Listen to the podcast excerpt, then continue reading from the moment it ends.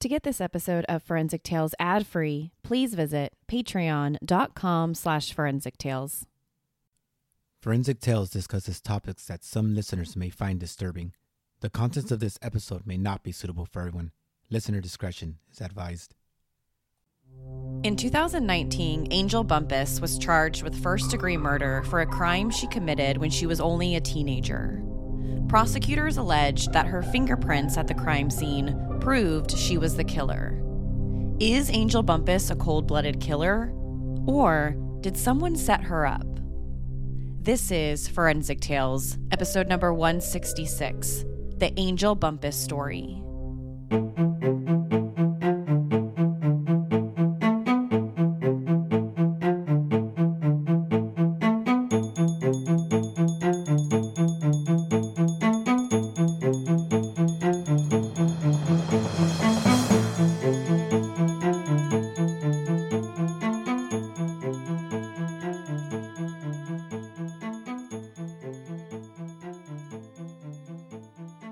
To Forensic Tales. I'm your host, Courtney Fretwell Areola.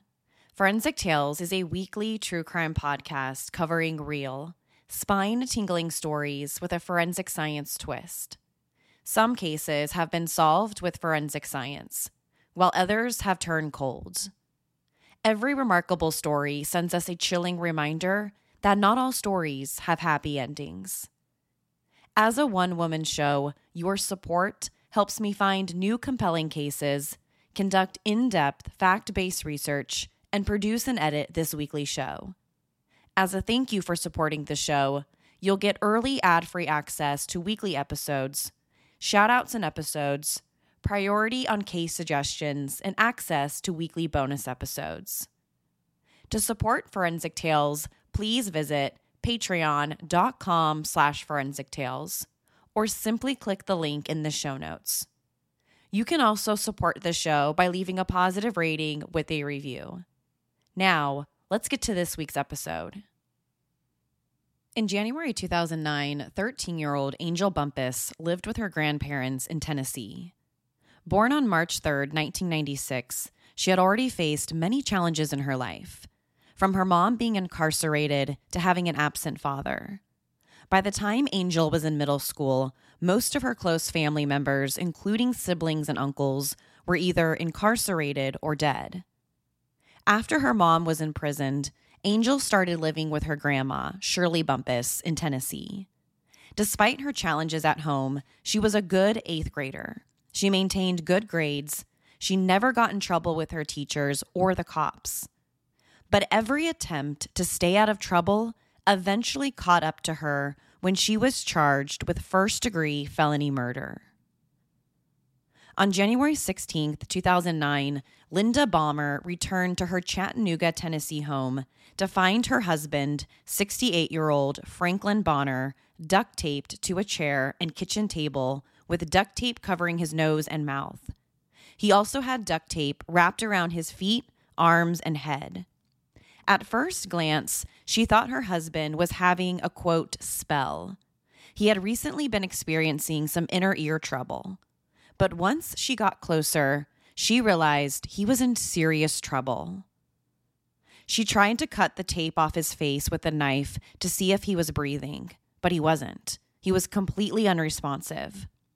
She then ran to the phone and dialed 911. But Linda and the paramedics were too late. Franklin Bonner, a man who went by the nickname Cookie, was already dead. Franklin and Linda Bonner had lived in their Chattanooga home on Enterprise Lane since 1975. Besides getting the nickname Cookie, Franklin was also known around the town as the Lottery Man, a telling nickname that might have led to his death. Franklin, aka Cookie, aka the Lottery Man, was known to always have large amounts of cash on him. It wouldn't be uncommon for him to have hundreds, if not thousands of dollars in his pockets or inside the house. Most of the cash came from the small town marijuana business that he and Linda owned. The Bonners were known around this part of Chattanooga for being reasonable and reliable weed dealers. So a lot of cash was from the marijuana deals. Now, to be clear, the Bonners didn't operate some large scale marijuana business. They only sold to a few people that they knew and trusted. On the scale of drug businesses, this was a tiny operation. It was a husband and a wife. But still, the business meant that the Bonners made a little extra money each month, and it also meant that they often had a large amount of cash on them. On the day of Franklin's murder, his wife, Linda, had gone to work like every other morning. On her lunch break that day, she picked up some steak sandwiches from a local restaurant and took them back to the house to have lunch with Franklin around 1:15. She stayed at the house for about 15 minutes while they ate the sandwiches together, and then she left to go back to work. She said that when she left the house, Franklin had already gone to the back room of the house. She didn't get to say goodbye to him because she was already running a little bit late.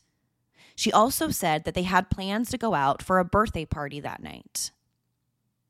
At Franklin's autopsy, the Hamilton County Medical Examiner, Dr. James Metcalf, found significant blunt force trauma to almost his entire body. He had been clearly badly beaten. But the blunt force trauma isn't what killed him. He somehow managed to survive the beating, but ultimately died of suffocation. The duct tape found wrapped around his nose and face had caused him to suffocate to death before his wife came home. Based on the evidence gathered inside the home and what investigators learned about the Bonners, they theorized his death resulted from a robbery gone wrong, a robbery that turned into a murder. They thought someone around town knew about the Bonners' small town marijuana business and went to the house to rob him. He might have even put up a fight, which caused his attackers or attacker to beat him and then tie him up with the duct tape. Once the robbers took the cash and left, Franklin eventually suffocated to death. So it was pretty clear that this was a robbery turned homicide case and that Franklin's lifestyle of carrying around a large amount of cash made him a target in the community. But his lifestyle wasn't the only piece of evidence that led investigators to suspect a robbery. The Bonners' house had been completely ransacked. The furniture was turned over, every drawer in the house was pulled out, many items from the drawers had just been thrown down on the ground, and investigators didn't find any signs of forced entry. None of the windows were broken, and the front door was unlocked. This led some of the detectives to wonder if Franklin had let his killer or killers inside. Maybe they were there to buy some weed and something went wrong. Or perhaps he knew them. The lead detective assigned to the case was Chattanooga detective Carl Fields. Detective Fields and his team collected evidence from the Bonners' house. Because this was likely a robbery and Franklin had been tied up, there was a good chance at finding plenty of forensic evidence. So they looked for things like blood, DNA, and fingerprints.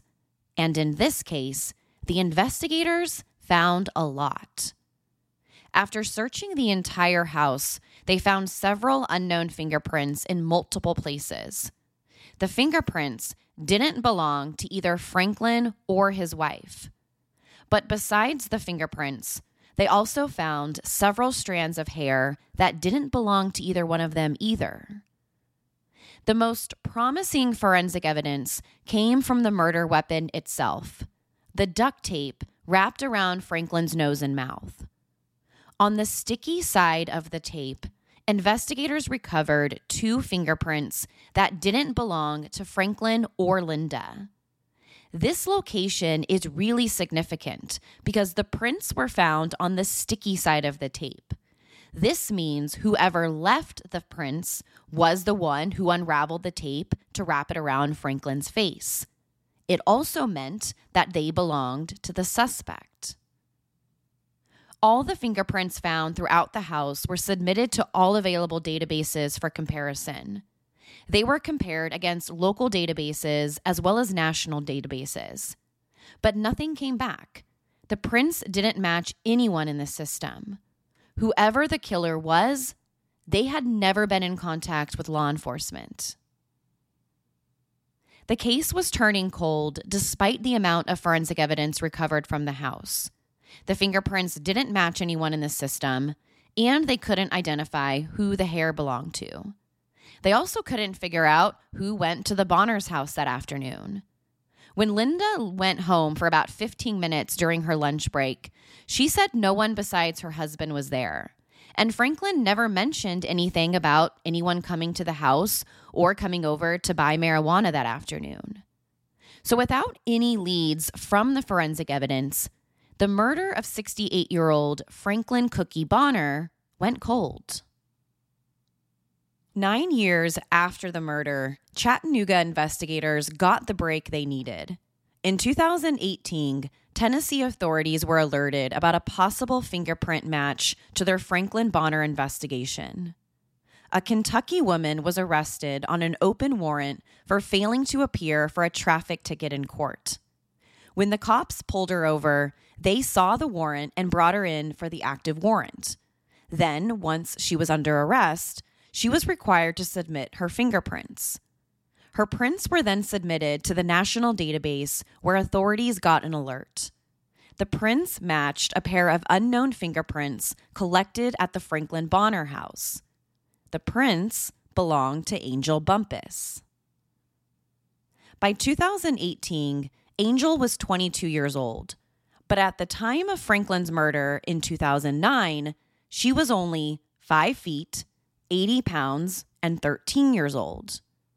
But despite only being a teenager, authorities finally felt they had their suspect, Angel Bumpus. Hey, Forensic Tales listeners, Courtney here. Do you hate listening to ads? Well, you can listen to every single episode of this show ad free through Patreon, starting for just $3 a month. And what's great? You don't have to change how you listen you can still enjoy ad free episodes of Forensic Tales through most podcast apps. As a patron, you'll also get other great perks, like weekly bonus episodes. This is where I give you my reaction to each week's story that I don't share in regular episodes. But more importantly, your support means I can continue to deliver high quality weekly true crime stories. Don't forget, Forensic Tales is just a one woman show. If you're interested in learning more, go to patreon.com slash forensic tales. That's patreon.com slash forensic tales. There's also a link in the show notes. Now, back to the episode. Although investigators were confident they had identified Franklin's killer, they couldn't shake the fact that Angel was only 13 at the time. How did a 13 year old girl, 80 pound middle schooler, subdue and attack a grown man?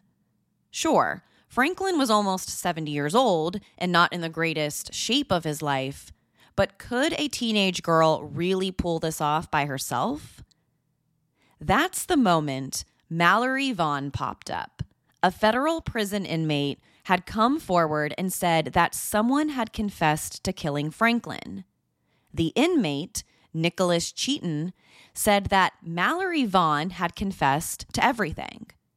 According to this prison informant, Mallory Vaughn told him he was going to, quote, put a lick on someone named the Lottery Man. When the informant told investigators about this, he was in federal prison. But when Mallory Vaughn made this confession, they were both out of prison. And according to this informant, he picked Mallory up from a hotel, and that's when he allegedly confessed to the murder. Now, this prison informant said that Mallory told him he messed up. He said he put duct tape over someone's mouth like a quote unquote mummy and that it went wrong. The informant and Mallory knew each other because Mallory Vaughn sometimes cut his grass and did some random chores around his house for a little extra money now and again, and the two could be considered casual friends. Now, once the investigators heard this story from the prison informant, everything started to make sense. At the time of the murder back in 2009, Mallory Vaughn was 26. He's also a relatively big guy. So police theorized Angel didn't commit the murder on her own, she had an accomplice, Mallory Vaughn. She's only 13 and weighs 80 pounds, so she can't do everything alone, or at least that's the theory. But the authorities knew that she was there because her fingerprints were on the duct tape. That's where Mallory came into play. She couldn't have been able to do this without help. But the investigators were faced with two big problems. Number one, they didn't have any forensic evidence against Mallory Vaughn. And number two, they couldn't figure out exactly how Mallory and Angel knew each other. Crime scene investigators discovered several fingerprints and unknown strands of hair inside the Bonners' home. Two of the fingerprints found on the duct tape belonged to Angel, but they also found at least seven other sets of fingerprints that didn't belong to either Angel or Mallory. They also didn't belong to Franklin or his wife, Linda. They were completely unknown fingerprints left on key places throughout the home, including the kitchen table and the chair next to Franklin's body. So at least nine fingerprints around the crime scene didn't match anyone. The only evidence the police had against Mallory was the prison informant, the guy who said that Mallory had confessed to him. That was it. They also couldn't figure out why or how a 13 year old girl knew or was hanging out with a 26 year old. After digging deep into both of them, they still couldn't find a connection. Angel said that she had never met Mallory before, and he said the same thing. But that information isn't needed to bring forward felony murder charges.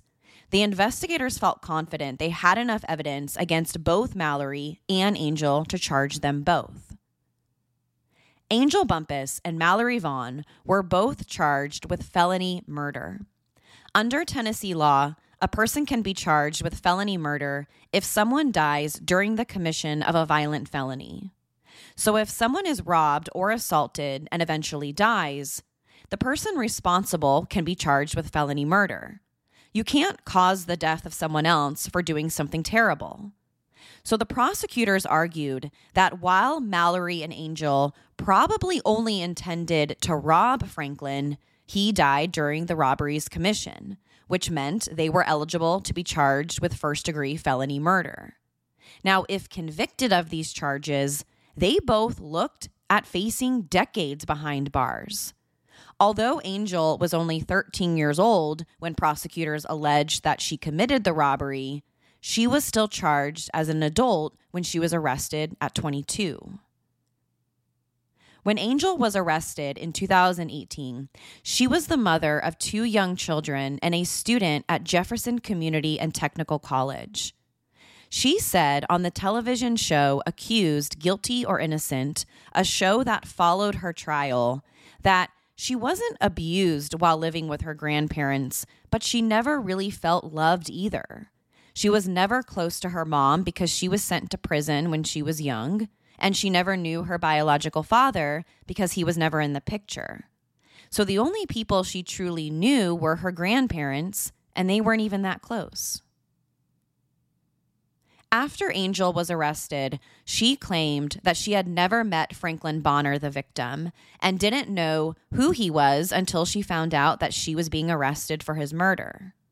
She told investigators she had never met him. Not now at 22 years old, and not when she was 13. She also said she had never met Mallory Vaughn, her alleged sidekick. But investigators had something up their sleeves. Angel might have said she didn't know the victim, but they weren't too sure about that. In the early days of the investigation, back in 2009, the police considered Angel's grandmother, Shirley, as a possible suspect.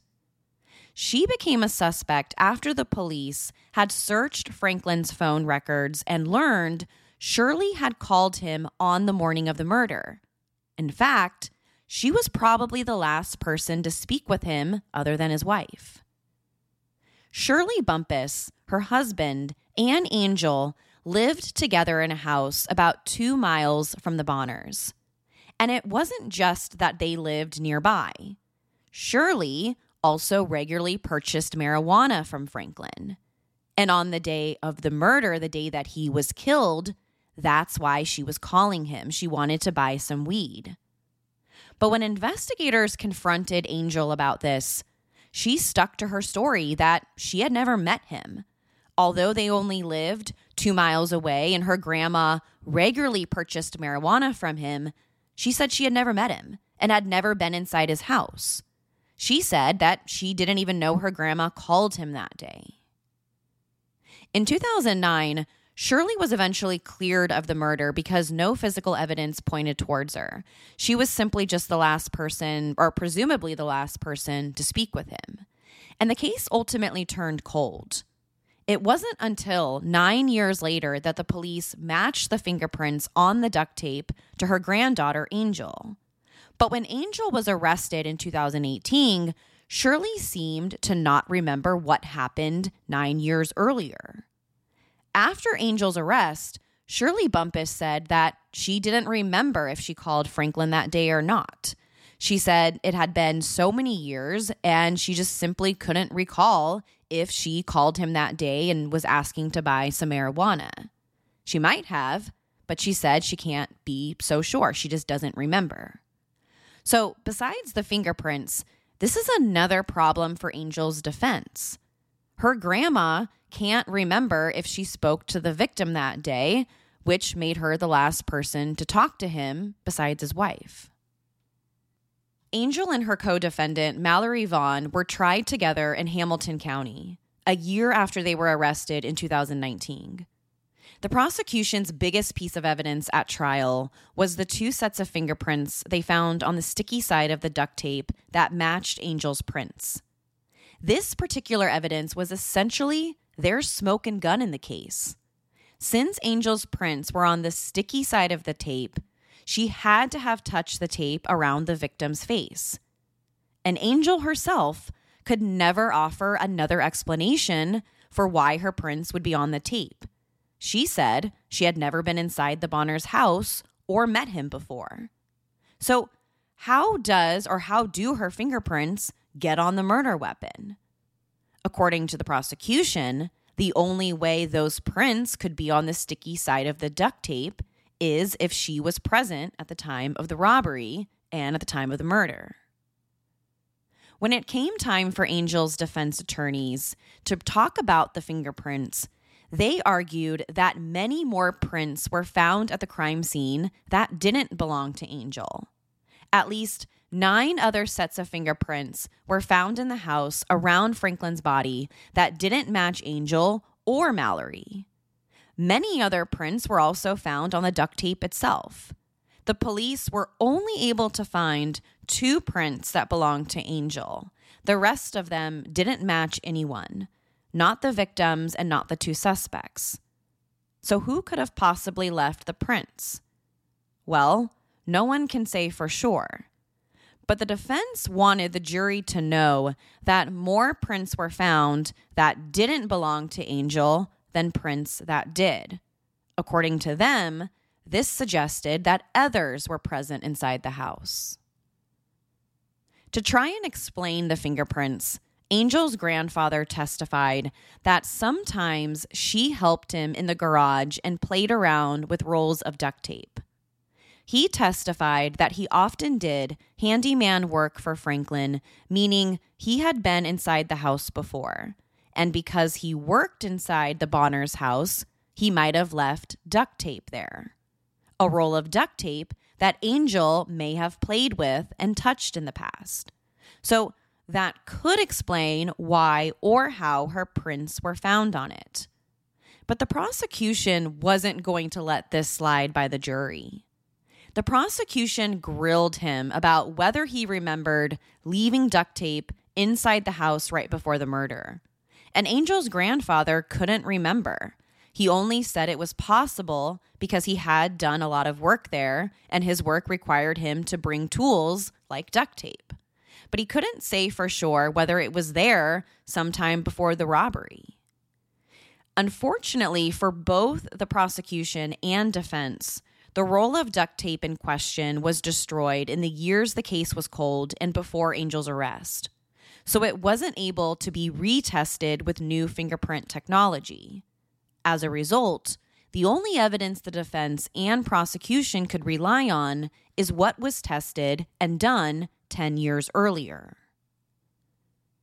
Angel's defense also argued that she was at school the day the robbery and murder occurred. In 2009, she was in middle school, and school records confirmed that she was in class that day. Records also confirmed that she took the bus home from school like she did every day and got home around 3 o'clock p.m. that afternoon. This meant that she only had two hours from when she got dropped off by the school bus to walk the two miles to Franklin's house and commit the murder. According to the medical examiner, they believed Franklin was killed sometime between 4 and 5 o'clock p.m., and Linda Bonner arrived home from work around 5 o'clock that evening. So Angel and Mallory Vaughn would have had to commit the robbery sometime between 3 o'clock p.m. when she got off the school bus and 5 o'clock p.m. when Linda returned home. But Angel's defense argued that was impossible. They said Angel couldn't have gotten off the bus at 3, walked two miles to Franklin's house, commit the robbery, and get home before Linda arrived around 5. They said the prosecution had no evidence suggesting Angel got a ride to the house. And if she didn't get a ride from Mallory or anyone else, she must have walked there because she wasn't old enough to drive and she didn't have a car. Throughout the trial, the jury heard extensive testimony about the fingerprint evidence, but they couldn't hear one piece of evidence that the defense thought was important a jail phone call between two of Angel's brothers. Shortly after her arrest, a phone call was recorded between two of her brothers when one of them was incarcerated. On the call, the brothers talked about Angel being arrested for something that happened in 2009. When one of them asked about what Angel was arrested for, the other brother said, Think about it. The other brother pressed on, like, What are you talking about? Angel was just a kid. But the other brother simply kept saying, Think about it.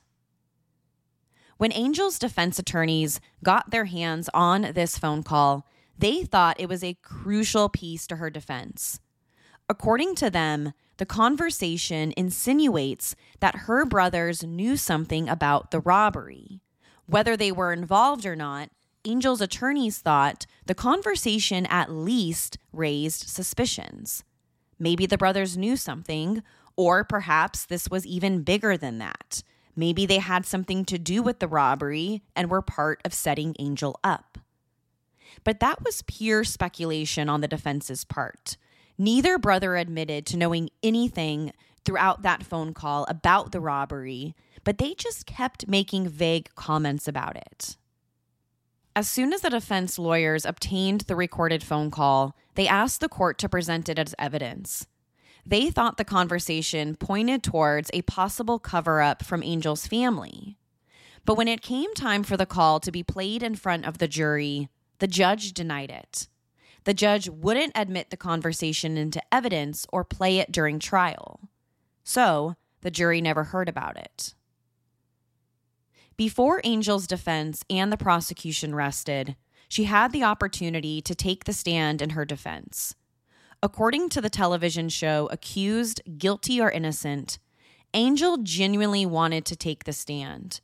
She wanted the jury to hear her side of the story.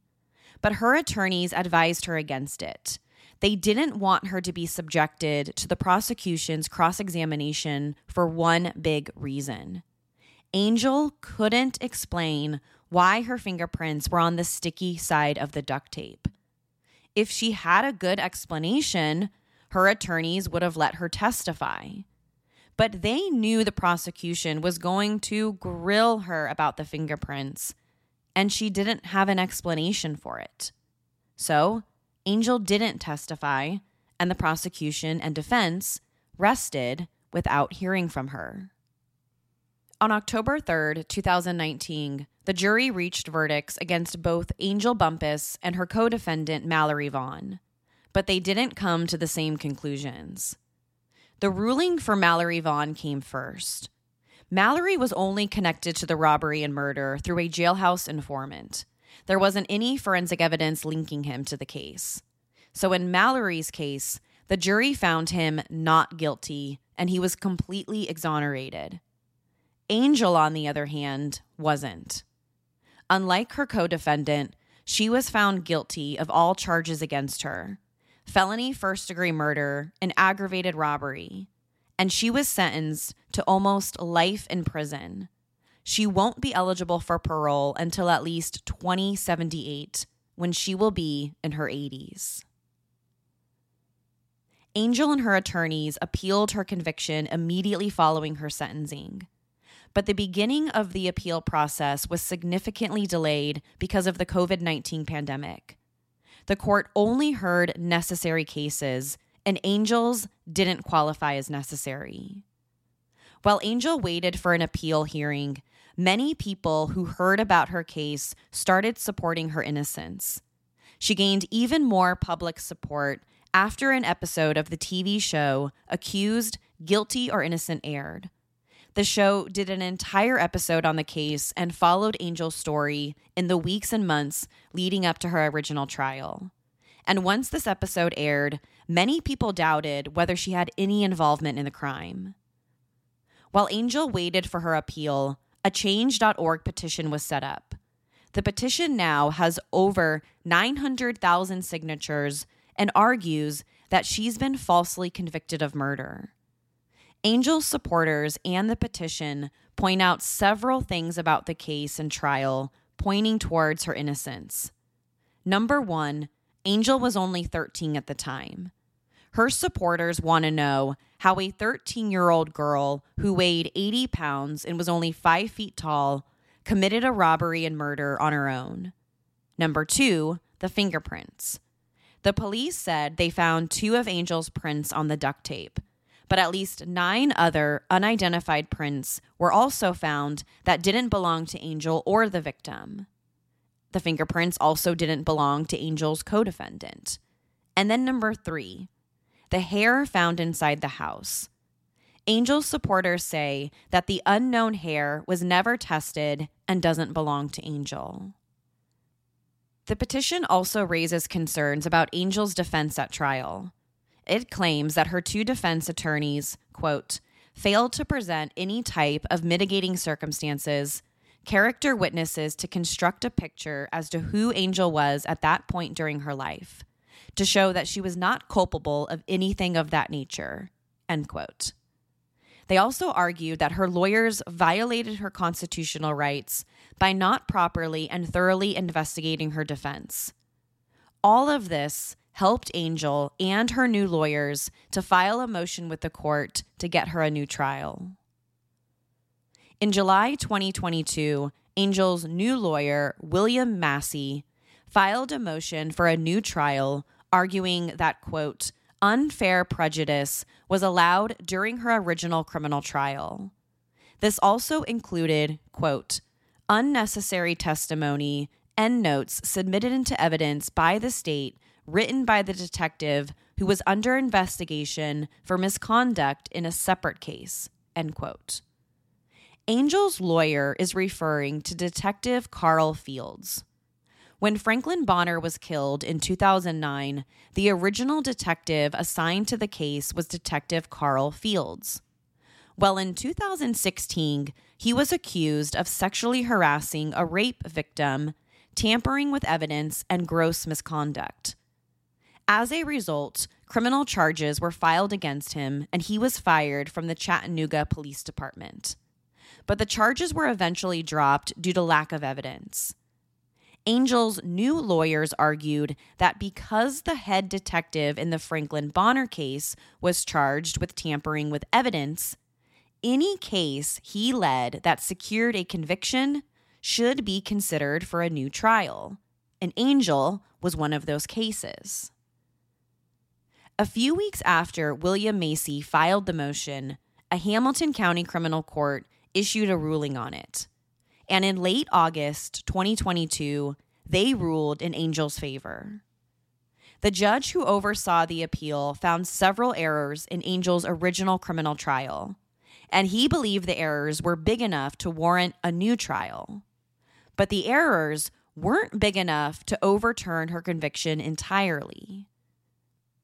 Judge Tom Greenholtz, the judge who oversaw the appeal, said in part, quote, the court reaffirms its findings that the evidence is legally sufficient to support the defendant's convictions. However, the court agrees that the cumulative effect of error by the court and the parties support the granting of a new trial.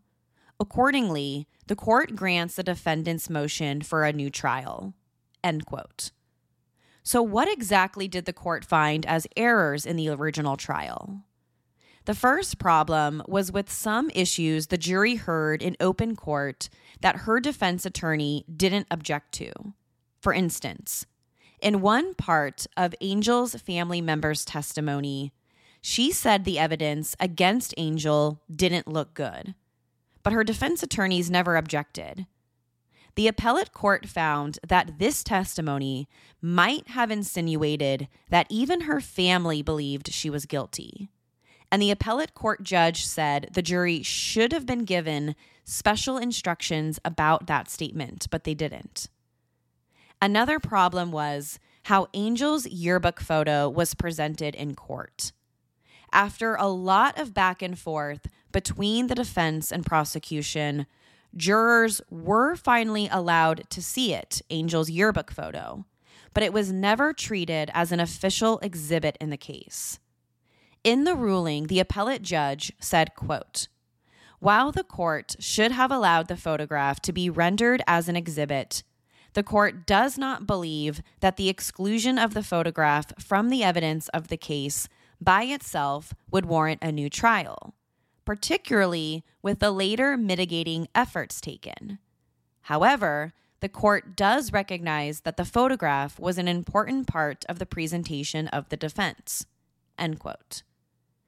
Angel's yearbook photo was a big deal for the defense. They wanted the jurors to see just how small and just how young she was at the time of the murder. But the photo was never admitted into evidence or considered an exhibit. So the jurors saw the picture in open court, but it wasn't seen again because it wasn't considered an official exhibit in the case. Now, another problem was the prosecution asking an investigator whether, in the court's words, quote, the defense had requested DNA analysis on a hair follicle found near the defendant's fingerprint, end quote. In other words, the court found that the prosecution asked a loaded question, and they asked it despite the co defendant's own attorney objecting to a substantially similar question just minutes before. For this error, the appellate court said, quote, no further objection was raised by the defendant to this question, but the court believes that the question, particularly in retrospect, elicited information that the court ruled was inadmissible. The court does not find that this line of inquiry by itself would have affected the outcome of the trial. But the conclusion suggested by the inquiry, along with arguments on different but related issues, tended to suggest that the defendant had a burden to prove her innocence. End quote. The judge then listed several other errors in the original trial, which added to enough concern to warrant a new trial. The judge wrapped up these issues by saying, quote, the state was not able to establish any direct connection between the defendant and Mallory Vaughn, or for that matter, any other person who may also have been involved in the robbery. Rather, the principal, if not only link between these two persons, consists of a Facebook connection between Mr. Vaughn and a neutral third party acquaintance Cordinal Bumpass that existed some 10 years later. Thus, while this third party connection existed, in fact, this weak connection to the defendant herself diminishes the weight of the evidence supporting the defendant's convictions. In a similar manner, The state also was unable to establish any direct link between the defendant and the victim, Mr. Bonner. The victim's wife denied knowing or seeing the defendant previously, and although the state linked the defendant's aunt to the victim, Miss Bonner denied ever seeing the defendant and when the aunt came to the Bonner's house. The link through Shirley Bumpass was certainly not substantial, and it may have been excluded altogether had other objections been made and advanced by defense counsel. Thus, the proof showed that others had a direct connection to Mr. Bonner, and it did not show that the defendant did. Again, this weak connection to the defendant herself diminishes the weight of evidence supporting the defendant's convictions. End quote. As soon as the judge granted Angel a new trial, she was released from prison on bond. But the money didn't come from Angel or anyone in her family. Instead, in a strange twist of paying it forward, a complete stranger paid it. A Chattanooga businessman, Kenneth Adams, who said that he had been following the case for years, volunteered to pay the required 10% of her $100,000 bond after he found out that she was granted a new trial. In an article published by the Chattanooga Times Free Press, Kenneth Adams said, quote, "In my heart, I feel there's a chance she might be innocent." End quote. As of November 2nd, 2022, Angel Bumpass is released on bond and awaiting her second murder trial. Since her initial arrest, she has always maintained her innocence Angel claims to have never met the victim or his wife, and she doesn't know why her fingerprints were found on the duct tape. Although there have been several court hearings on her case, it's unclear when the new trial will begin, or if another co defendant will also be charged alongside Angel. It's also unclear what type of forensic evidence the state will present against Angel in the second trial. Will the prosecution have new evidence in the case? Will they test the nine other unidentified fingerprints found on the duct tape? Or will the two prints they found belonging to Angel Bumpass be enough evidence to convict her again? To share your thoughts on the story, be sure to follow the show on Instagram and Facebook. To find out what I think about the case, sign up to become a patron at patreon.com slash forensic tales. After each episode i release a bonus episode where i share my personal thoughts and opinions about the case. You'll want to listen to this one because i'm going to share what i think about angel's case. Patreon is also where i'll be posting any updates to her new trial. Don't forget to subscribe to forensic tales so you don't miss an episode we release a new episode every Monday. If you love the show, consider leaving us a positive review or telling friends and family about us. You can also support the show through Patreon. Thank you so much for joining me this week. Please join me next week. We'll have a brand new story and a brand new case to talk about. Until then, remember not all stories have happy endings. Forensic Tales is a Rockefeller audio production. The show is written and produced by me, Courtney Fretwell Ariola. For a small monthly contribution, you can help create new compelling cases for the show, help fund research, and assist with production and editing costs. For supporting the show, you'll become one of the first to listen to new ad free episodes and snag exclusive show merchandise not available anywhere else. To learn about how you can support the show, head over to our Patreon page, patreon.com slash forensic tales, or simply click the support link in the show notes.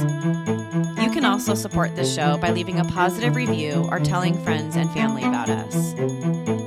Forensic Tales is a podcast made possible by our Patreon producers Tony A., Nicole L., David B., Paula G., Nicole G., Christine B., Karen D., Sherry A., Elizabeth M., Lisa S., Nicola, Nora, Roberto R., Jerry, Gary M., and Brian W. If you'd like to become a producer of the show, head over to our Patreon page or email me at Courtney at forensictales.com to find out how you can become involved. For a complete list of sources used in this episode, please visit forensictales.com. Thank you so much for listening. I'll see you next week. Until then, remember, not all stories have happy endings.